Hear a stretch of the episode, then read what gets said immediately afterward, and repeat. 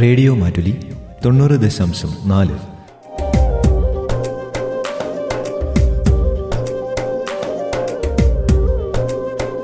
കേൾക്കൂ ആസ്വദിക്കൂ അറിവ് നേടൂ.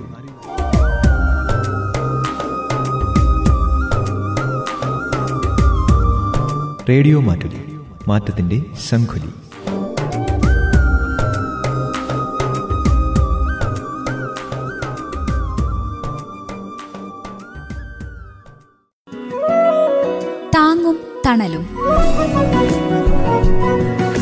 നബാർഡിന്റെ സാമ്പത്തിക സഹായത്തോടെ റേഡിയോ മാറ്റൊലി തയ്യാറാക്കി അവതരിപ്പിക്കുന്ന സാമ്പത്തിക സാക്ഷരതാ പരിപാടി. താങ്ങും തണലും. നിർവഹണം ഭാഗ്യലക്ഷ്മി.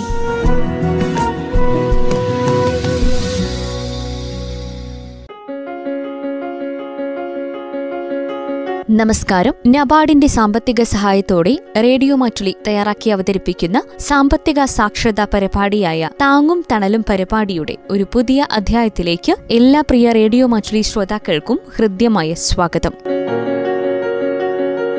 കാർഷിക മേഖലയിൽ പുതിയ തരംഗമായി മാറിക്കൊണ്ടിരിക്കുന്ന എഫ് പി ഒകൾ അഥവാ കാർഷികോൽപാദക കമ്പനികളെക്കുറിച്ചും അവയുടെ പ്രവർത്തന രീതികളെക്കുറിച്ചുമാണ് താങ്ങും തണലും പരിപാടിയുടെ കഴിഞ്ഞ അധ്യായത്തിൽ ശ്രോതാക്കൾ കേട്ടത്. എഫ് പി ഒക്ക് കർഷകരിൽ നിന്നും ഉൽപ്പന്നങ്ങൾ മൊത്തത്തിൽ ശേഖരിക്കാനും ഗ്രേഡ് ചെയ്യാനും തരംതിരിക്കാനും തുടർന്ന് മികച്ച വിലയ്ക്ക് വിൽക്കാനും കഴിയും എന്നത് വളരെ കാലിക പ്രസക്തിയുള്ള കാര്യമാണ്. ഇടനിലക്കാരുടെ ഇടപെടൽ മൂലമുണ്ടാകുന്ന ദുരന്തത്തിൽ നിന്നും ചൂഷണത്തിൽ നിന്നും ഓരോ കർഷകരെയും രക്ഷപ്പെടുത്താൻ എഫ് പി ഒക്ക് കഴിയും. ഒരു എഫ് പി ഒ വളരുന്നതിനനുസരിച്ച് മൂല്യവർദ്ധിത ഉൽപ്പന്നങ്ങളും നിർമ്മിക്കാൻ അതിന് കഴിയും. അപ്പോഴുള്ള പ്രതിഫലദായകമായ വിലയും ലഭിക്കും.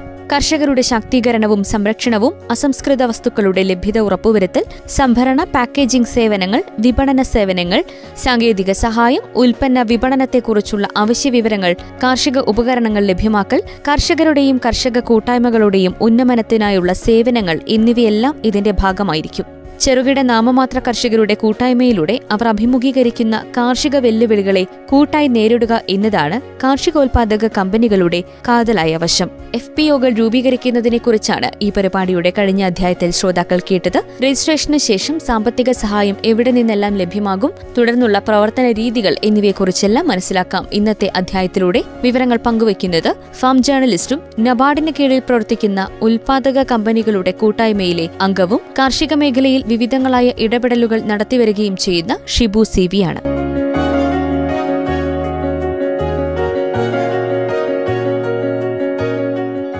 രജിസ്ട്രേഷൻ നടപടികൾ പൂർത്തിയായി കഴിഞ്ഞാൽ മൂന്ന് വർഷത്തേക്കാണ് നമുക്ക് സാമ്പത്തിക സഹായം കിട്ടുക. സാമ്പത്തിക സഹായം മൂന്ന് വർഷത്തേക്ക് എന്തൊക്കെ സാമ്പത്തിക സഹായമാണ് കിട്ടുന്നതെന്ന് പറഞ്ഞാൽ അത് പരിശീലനത്തിനുള്ളതാണ്. സാങ്കേതിക സഹായങ്ങൾക്ക് വേണ്ടി പരിശീലനത്തിന് വേണ്ടിയുള്ള സഹായങ്ങൾ നമുക്ക് കിട്ടും. അതുകൂടാതെ തന്നെ നമുക്ക് കിട്ടുന്ന മറ്റു കാര്യങ്ങൾ കമ്പ്യൂട്ടർ വാങ്ങാൻ ഓഫീസിലേക്ക് കമ്പ്യൂട്ടർ വാങ്ങാനുള്ള ഇത് കിട്ടും. ഇതിന് പിന്നെ ഒരു സിഇഒ വേണം. ചീഫ് എക്സിക്യൂട്ടീവ് ഓഫീസർ എന്ന് പറയുന്നത്. അതായത് ഡയറക്ടർ ബോർഡാണ് ഇതിന്റെ ഭരണസമിതി എന്ന് പറയുന്നത്. ഓഹരി ഉടമകളിൽ നിന്ന് തെരഞ്ഞെടുക്കപ്പെടുന്ന ഒരു ഡയറക്ടർ ബോർഡ് ഉണ്ടാവും. അവർ അഞ്ചിൽ കൂടുതൽ ആളുകളാവും. പതിനഞ്ച് വരെ ഒക്കെ ആകാം. പത്തൊക്കെ ആകാം. ഞങ്ങളുടെ കമ്പനിയിൽ പത്തായിരുന്നു ആൾക്കാരുള്ളത്. അപ്പോൾ അങ്ങനെ വരുമ്പോൾ നമുക്ക് ആ ഡയറക്ടർ ബോർഡിൽ നിന്ന് ഒരു ചെയർമാനെ തെരഞ്ഞെടുക്കണം. അത് ഈ ഡയറക്ടർ ബോർഡിൽ നിന്ന് തെരഞ്ഞെടുക്കേണ്ട ഓഹരി ഉടമകളിൽപ്പെട്ട ആളാണ്. അവരിൽ നിന്ന് തന്നെ ഒരു എം ഡി ഉണ്ടാകും. മാനേജിംഗ് ഡയറക്ടർ ഉണ്ടാവും അതും നമ്മൾ നിർദ്ദേശിക്കുന്ന നമ്മളുടെ ഓഹരി ഉടമകളിൽ നിന്നുള്ള ഒരാളാണ്. ചെയർമാനും മാനേജിംഗ് ഡയറക്ടറും. അതേസമയം ഓരോ കമ്പനിക്കും ഓരോ സിഇഒ ഉണ്ടാവും. ആ സിഇഒ എന്ന് പറയുന്നത് നമ്മൾ ശമ്പളത്തിന് ശമ്പളം കൊടുത്ത് നിർത്തുന്ന ഒരു ജീവനക്കാരനാണ്. എം ബി എക്കാരോ ബി ബി എക്കാരോ അതല്ലെങ്കിൽ ഈ രംഗത്ത് പ്രാവീണ്യമുള്ള പരി പ്രവൃത്തി പരിചയമുള്ള ഒരാളാണ്. ഇതിലിപ്പോൾ വലിയൊരു തൊഴിലവസരവും കൂടി കേരളത്തിൽ വരാൻ പോകുന്നത് ഈ എഫ് പി ഒകൾക്കെല്ലാം. ഇപ്പോൾ ജീവനക്കാരെ ആവശ്യമുണ്ട് ട്രെയിൻഡ് ആയിട്ടുള്ള ആൾക്കാരെ ആവശ്യമുണ്ട്. അപ്പോൾ വലിയൊരു തൊഴിലവസരവും കൂടി അതിൽ വരുന്നുണ്ട്. അത് വേറൊരു സമയത്ത് ഞാൻ അവസരം കിട്ടുമ്പോൾ പറയാമെന്നാണ് വിചാരിക്കുന്നത്. ഇന്നിപ്പോൾ ഏതായാലും ഇത്തരം കാര്യങ്ങൾ പറയാൻ സമയം ചുരുക്കമുള്ളത് കൊണ്ട് വളരെ പെട്ടെന്ന് പറഞ്ഞു തീർക്കാം. ഈ ഈ ഇങ്ങനെ സിഇഒയെ നിയമിക്കുമ്പോൾ ആ സിഇഒയുടെ സാലറി ശമ്പളം ഈ പറയുന്ന സാമ്പത്തിക സഹായം നമുക്ക് തരുന്ന ഏജൻസി ആരാണോ? നവാഡാണോ? അല്ലെങ്കിൽ എസ് എഫ് എ സി ആണോ? അവരിൽ നിന്ന് നമുക്ക് കിട്ടും. പിന്നീട് ഓഫീസ് വാടകയ്ക്കുള്ള ഒരു പൈസ നമുക്ക് കിട്ടും. പിന്നീട് സ്റ്റഡി ടൂറ് അതുപോലെ തന്നെ മോഡലൊക്കെ കാണാൻ പല സ്ഥലങ്ങളിലുള്ള സന്ദർശനത്തിനുള്ള കാര്യങ്ങൾ പിന്നെ ടെക്നിക്കൽ സപ്പോർട്ട്. ഇത്രയും കാര്യങ്ങളൊക്കെയാണ് അവിടെ നിന്ന് കിട്ടുന്നത്. ആ സഹായം നമുക്ക് അവർ അംഗീകരിച്ചാൽ മാത്രമേ കിട്ടുള്ളൂ. എസ് എഫ് എ സി അംഗീകരിച്ചാൽ എസ് എഫ് എ സി വഴി ആ സാമ്പത്തിക സഹായം കിട്ടും. നബാർഡ് അംഗീകരിച്ചാൽ നബാർഡിൽ നിന്ന് കിട്ടും. അതല്ല വേറെ ഏജൻസിയാണ് നമ്മൾ അംഗീകരിക്കുന്നതെങ്കിൽ അവരിൽ നിന്ന് കിട്ടും. ഇതൊന്നുമില്ലാതെ ഈ സാമ്പത്തിക സഹായങ്ങളൊന്നും നമുക്ക് വേണ്ടെങ്കിൽ നമുക്ക് സ്വതന്ത്രമായി ഒരു കമ്പനി രൂപീകരിച്ച് മുന്നോട്ട് പോകാം. അപ്പോൾ എന്തൊക്കെയാണ് ഒരു ഉൽപാദക കമ്പനിയുടെ പ്രവർത്തനങ്ങൾ? കൃഷി അനുബന്ധ മേഖലയിലാണ് ഇതിന്റെ പ്രവർത്തനമെങ്കിലും കൃഷി ചെയ്യുക എന്നുള്ളത് മാത്രമല്ല ഒരു ലക്ഷ്യമുള്ളത്. കൃഷി വർദ്ധിപ്പിക്കുക കൃഷി ചെയ്യുന്ന സ്ഥലവിസ്തൃതി വർദ്ധിപ്പിക്കുക കാർഷിക വിളകളുടെ വൈവിധ്യം അതൊക്കെ ലക്ഷ്യമാണെങ്കിൽ കൂടി മൂല്യവർദ്ധിത ഉൽപ്പന്നങ്ങൾ വിപണിയിലിറക്കി മൂല്യവർദ്ധിത ഉൽപ്പന്നങ്ങൾ വിപണനം നടത്തി അതിന്റെ വിറ്റുവരവിലൂടെ ഉണ്ടാകുന്ന ലാഭം കർഷകനിലേക്ക് എത്തിക്കുക എന്നുള്ളതാണ് ഇതിന്റെ ആത്യന്തികമായ ലക്ഷ്യം. എന്ന് പറഞ്ഞാൽ മൂല്യവർദ്ധിത ഉൽപ്പന്നമായിരിക്കണം ഒരു എഫ് പി ഒയുടെ പ്രധാന അജണ്ട പ്രധാന ലക്ഷ്യം എന്ന് പറയുന്നത്. അപ്പോൾ നമ്മുടെ നാട്ടിൽ ധാരാളമായി ഉണ്ടാകുന്ന എന്തൊക്കെ വിഭവങ്ങളാണോ? കപ്പയാണോ? അല്ലെങ്കിൽ കിഴങ്ങുവർഗങ്ങളാണോ? അതല്ലെങ്കിൽ പിന്നെ തേങ്ങയാണോ? അതല്ലെങ്കിൽ ചക്ക മാങ്ങ അങ്ങനെയുള്ള പഴവർഗങ്ങളാണോ? അതല്ലെങ്കിൽ ബനാനയാണോ? കോഫിയാണോ? അതല്ലെങ്കിൽ തേയിലയാണോ? ഏതാണോ നമ്മുടെ നാട്ടിൽ കൂടുതലായി ഉള്ളത്. ആ വിഭവങ്ങൾ ഉപയോഗിച്ച് ആ വിഭവങ്ങളിൽ നിന്നുള്ള സംസ്കരണം നടത്തി മൂല്യവർദ്ധിത ഉൽപ്പന്നങ്ങൾ ഉണ്ടാക്കുകയാണ് നമ്മുടെ ലക്ഷ്യം. ഞാൻ അംഗമായിട്ടുള്ള ഞാൻ ഓഹരി ഉടമയായിട്ടുള്ള വേവിൻ പ്രൊഡ്യൂസർ കമ്പനിക്ക്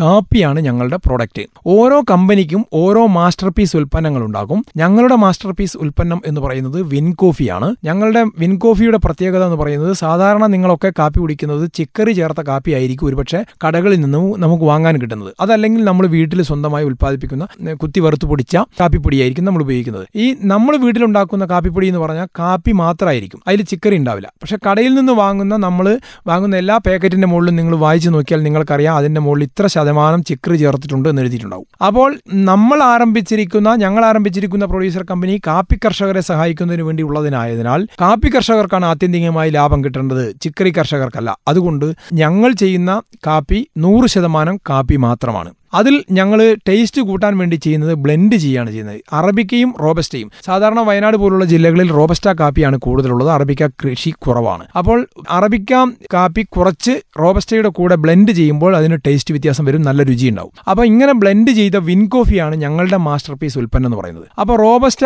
കാപ്പി ഉണ്ടക്കാപ്പിയായോ പരിപ്പായോ നമ്മൾ കൊടുക്കുന്നതിന് പകരം അതിനെ വറുത്ത് പൊടിച്ച് അറബിക്കയായിട്ട് ബ്ലെൻഡ് ചെയ്ത് കഴിയുമ്പോഴേക്കും അത് മൂല്യവർദ്ധിത ഉൽപ്പന്നമായി മാറി അതിന് വിപണന കൂടുതൽ വില കൂടുതൽ കിട്ടും. ഞങ്ങൾ ഫിൽട്ടർ കോഫിയും ഉൽപ്പാദിപ്പിക്കുന്നുണ്ട്.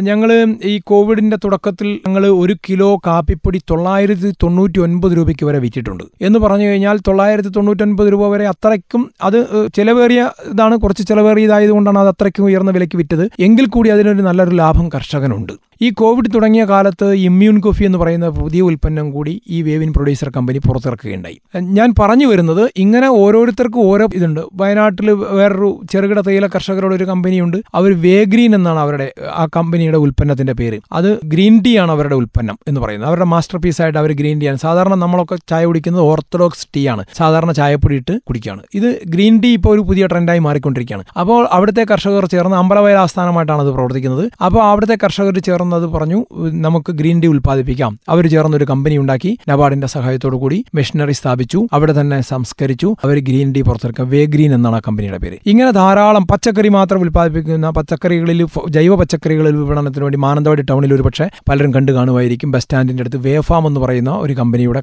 കുറെ കാലങ്ങളായി പ്രവർത്തിച്ചുകൊണ്ടിരിക്കുന്നുണ്ട്. അവരൊരു പ്രൊഡ്യൂസർ കമ്പനിയാണ്. ഇങ്ങനെ പല കൽപ്പര നഗരത്തിലേക്ക് ചെന്നാൽ വാമ്പ് എന്ന് പറയുന്നത് എം എസ് സ്വാമിനാഥൻ റിസർച്ച് ഫൗണ്ടേഷന്റെ കീഴിലുള്ള വാമ്പ് എന്ന് പറയുന്ന ഒരു പ്രൊഡ്യൂസർ കമ്പനിയുടെ ഒരു ഇക്കോ ഷോപ്പൊക്കെ കൽപ്പറ്റയിൽ പ്രവർത്തിക്കുന്നുണ്ട്. ഇങ്ങനെ പല കമ്പനികൾ ഞാൻ എല്ലാ കമ്പനികളുടെയും പേര് പറയാൻ ഇപ്പോൾ സമയക്കുറവുള്ളതുകൊണ്ട് പറയുന്നില്ല. പുൽപ്പള്ളിയിൽ ചെന്ന് കഴിഞ്ഞാൽ ലോക എന്ന് പറയുന്ന ഒരു കമ്പനിയുണ്ട്. വയനാടൻ അരി വിൽക്കുന്നതിന് വേണ്ടി വാസ്പ് എന്ന് പറയുന്ന ഒരു കമ്പനി പനമരം ആസ്ഥാനമായി പ്രവർത്തിക്കുന്നുണ്ട്. ഇങ്ങനെ ഞാൻ കുറച്ച് കമ്പനികളുടെ മാത്രം പേരൊന്ന് പറഞ്ഞു എന്നേ ഉള്ളൂ. ഇങ്ങനെ രാജ്യത്ത് കേരളത്തിൽ വയനാട്ടിൽ ധാരാളം കമ്പനികൾ പ്രവർത്തിക്കുന്നുണ്ട്. ഇത് കർഷകരുടെ ഉൽപ്പന്നങ്ങൾ മൂല്യവർദ്ധിത ഉൽപ്പന്നങ്ങളാക്കി മാറ്റി വിൽപ്പന നടത്തി ആ ലാഭം കർഷകരിലേക്ക് എത്തിക്കുന്നു. ഈ ലാഭവിഹിതം കർഷകന് തന്നെയാണ് കിട്ടുന്നത്. അത് ഓരോ വർഷവും ഉണ്ടാകുന്ന വിറ്റുവരവിന്റെ ടേൺ ഓവറിന്റെ അടിസ്ഥാനത്തിൽ ആണ് കമ്പനിയുടെ വളർച്ച നിർണയിക്കുന്നത്. വളർച്ച നിർണയിക്കാൻ വേണ്ടി പല ഘടകങ്ങളുണ്ട്. ഓഹരി ഉടമകളുടെ എണ്ണം എത്ര കണ്ട് വർദ്ധിക്കുന്നു.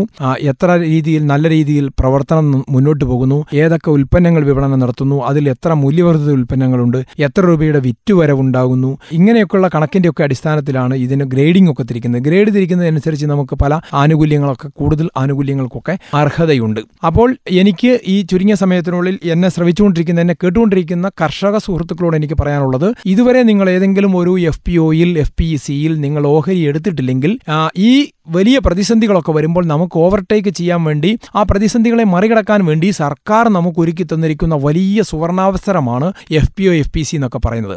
കർഷക പ്രക്ഷോഭം നമുക്കറിയാം. ഡൽഹിയിലൊക്കെ കർഷക പ്രക്ഷോഭം നടക്കുന്നുണ്ട്. അത് ആശയങ്ങൾക്കെതിരെയുള്ള പോളിസികൾക്കെതിരെയുള്ള സമരമാണ്. പോളിസികൾക്കെതിരെയുള്ള സമരങ്ങൾ നടക്കുമ്പോൾ തന്നെ അവസരങ്ങൾ ഉപയോഗപ്പെടുത്തിക്കൊണ്ടുള്ള ഒരു സമരവും കൂടി കർഷകൻ നടത്തേണ്ടതുണ്ട് എന്നാണ് എനിക്ക് പറയാനുള്ളത്. അപ്പോൾ ഞാൻ ആ പക്ഷത്ത് നിൽക്കുന്ന ആളാണ്. അതായത് നമുക്കുള്ള അവസരങ്ങൾ ഉപയോഗപ്പെടുത്തി എങ്ങനെ വളരാൻ നമുക്ക് പറ്റുമോ അതൊരു ഫൈറ്റാണ്. അതൊരു സ്ട്രഗിൾ ആണ് അതൊരു സമരമാണ്. ആ സമരത്തിൽ നിങ്ങൾ പങ്കാളികളാകണം. അങ്ങനെ നമ്മുടെ ഉൽപ്പന്നം വെറും വാഴക്കൊലയായിട്ടും ഇഞ്ചിയായിട്ടും ചേനയായിട്ടും കപ്പയായിട്ടും കൊടുക്കാതെ അതിനെ മൂല്യവർദ്ധിത ഉൽപ്പന്നമാക്കി നമ്മുടെ ഗ്രാമത്തിൽ നിന്ന് തന്നെ അതിനെ മൂല്യവർദ്ധിത ഉൽപ്പന്നമാക്കി മാറ്റി വലിയ വിലയ്ക്ക് വിൽക്കാൻ കഴിയുകയാണെങ്കിൽ കോർപ്പറേറ്റുകളുടെ വലിയ കമ്പനികളോട് മത്സരിക്കാൻ നമുക്ക് ഭാവിയിൽ പറ്റിയേക്കും. ഇപ്പോൾ തന്നെ നല്ല വലിയ തോതിൽ വളർന്നു വരുന്ന ധാരാളം എഫ് പി ഒകൾ എഫ് പി സികൾ കേരളത്തിലടക്കമുണ്ട്. അങ്ങനെ വരുമ്പോൾ വലിയ സാധ്യതകൾ നമുക്കുണ്ട്. ആ സാധ്യതകൾ നിങ്ങൾ പ്രയോജനപ്പെടുത്തണമെന്നാണ് എനിക്ക് അഭ്യർത്ഥിക്കാനുള്ളത്. ഏതെങ്കിലും ഒരു കമ്പനിയിൽ നിങ്ങൾ ഓഹരി എടുക്കണം. ആ ഓഹരി എടുക്കാൻ നിങ്ങൾക്ക് കഴിഞ്ഞില്ല. ഇനി പുതിയ നിങ്ങളൊരു കൂട്ടായ്മയാണ് നിങ്ങൾക്ക് സ്വന്തം ഒരു കമ്പനി രൂപീകരിക്കണമെങ്കിൽ അതിനുള്ള ഏറ്റവും വലിയ അവസരം വന്നു ചേരുന്ന സമയമാണത്.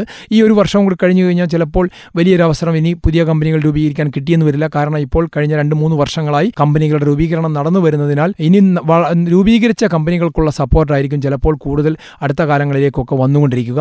അതുകൊണ്ട് ഇത്രയും നേരം ഞാൻ ഈ സംസാരിച്ച് നിങ്ങൾക്ക് ആർക്കെങ്കിലും ഗുണമായിട്ടുണ്ട് എന്നാണ് ഞാൻ കരുതുന്നത്. അതുകൊണ്ട് നിങ്ങൾ അതിനെക്കുറിച്ച് കൂടുതൽ അന്വേഷണങ്ങൾ നടത്തി എഫ് പി ഒനെ കുറിച്ച് എഫ് പി എസിനെ കുറിച്ച് കൂടുതൽ അന്വേഷണം നടത്തി ഏതെങ്കിലും ഒരു കമ്പനിയിൽ ഓഹരി എടുത്ത് നമ്മളും നമ്മളുടെ ഒരു കോൺട്രിബ്യൂഷൻ അതിലേക്ക് കൊടുത്ത് അതിൽ നിന്നുള്ള ലാഭം നമ്മളും നേടിയെടുക്കണമെന്നാണ് എനിക്ക് അഭ്യർത്ഥിക്കാനുള്ളത്. എന്തെങ്കിലും ആവശ്യത്തിന് എന്നെ വിളിക്കണമെങ്കിൽ എന്റെ ഫോൺ നമ്പർ പറയാം.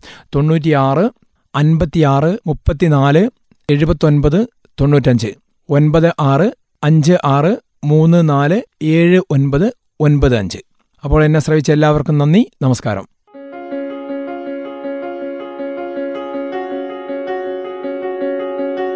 പ്രാഥമിക ഉൽപാദകരുടെ സംഘം രൂപീകരിച്ച് കൂട്ടായതും ഫലപ്രദമായതും സുസ്ഥിരവുമായ പ്രവർത്തനങ്ങളിലൂടെ വരുമാനം വർദ്ധിപ്പിച്ച് കേരളത്തിൽ കൃഷിയുടെ നഷ്ടപ്രതാപം വീണ്ടെടുക്കുക എന്നതാണ് എഫ് പിഒകളുടെ പ്രധാന ലക്ഷ്യവും കാഴ്ചപ്പാടും. കൃഷിയുടെയും അനുബന്ധ മേഖലകളുടെയും ഉൽപാദക സംഘടനകൾക്ക് ഒരു അനുകൂല സാഹചര്യം ഒരുക്കുന്നതിനായാണ് പുതിയ എഫ് പി ഒകൾ രൂപീകരിക്കുന്നതും നിലവിലുള്ളവ ശക്തിപ്പെടുത്തുന്നതും സ്വകാര്യ പൊതു പങ്കാളിത്തത്തോടെ കൂട്ടായ പ്രവർത്തനങ്ങളിലൂടെ കർഷകരുടെ വരുമാനം ഇരട്ടിയാക്കുന്നതിനാണ് എഫ് പി ഒ കാർഷികോൽപാദക കമ്പനികൾ ഉദ്ദേശിക്കുന്നത്. യഥാർത്ഥ കർഷകരും അനുബന്ധ മേഖലയിലുള്ളവരുമാണ് എഫ് പി ഒയിൽ അംഗങ്ങളായിരിക്കേണ്ടത്. ഉൽപാദനത്തിലും വിപണനത്തിലും കർഷകരുടെ കഴിവുകളെ ശാക്തീകരിച്ച് അവരെ ഉയർത്തിക്കൊണ്ടുവരുന്ന കാർഷിക മേഖലയിൽ പുതിയ തരംഗമായി മാറിക്കൊണ്ടിരിക്കുന്ന എഫ് പി ഒകൾ അഥവാ കാർഷികോൽപാദക കമ്പനികളെക്കുറിച്ച് ഈ പരിപാടിയുടെ രണ്ടധ്യായങ്ങളിലൂടെ വിശദീകരിച്ചത് ഫാം ജേർണലിസ്റ്റും നബാർഡിന് കീഴിൽ പ്രവർത്തിക്കുന്ന ഉൽപാദക കമ്പനികളുടെ കൂട്ടായ്മയിലെ അംഗവും കാർഷിക മേഖലയിൽ വിവിധങ്ങളായ ഇടപെടലുകൾ നടത്തിവരികയും ചെയ്യുന്ന ഷിബു സിവിയാണ്. ഇതോടെ ഇന്നത്തെ താങ്ങും തണലും പരിപാടി ഇവിടെ പൂർണമാകുന്നു. ഈ പരിപാടിയുടെ അടുത്ത അധ്യായത്തിൽ ഗ്രാമീണ മേഖലയിലെ കാർഷികാനുബന്ധ ചെറുകിട സംരംഭങ്ങളെക്കുറിച്ചും അവയുടെ സാധ്യതകളെക്കുറിച്ചും കേൾക്കാം. എല്ലാ പ്രിയ ശ്രോതാക്കൾക്കും നന്ദി നമസ്കാരം.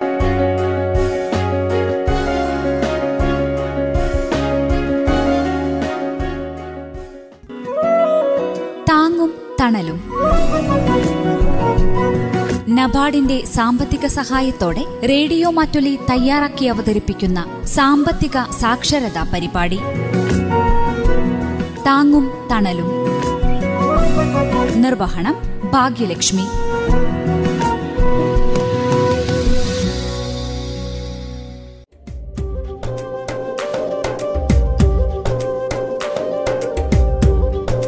റേഡിയോ മാറ്റുലി തൊണ്ണൂറ് ദശാംശം നാല്.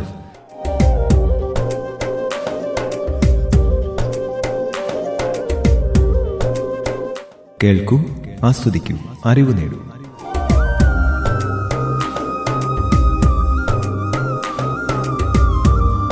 റേഡിയോ മാറ്റുലി മാറ്റത്തിന്റെ ശംഖുലി.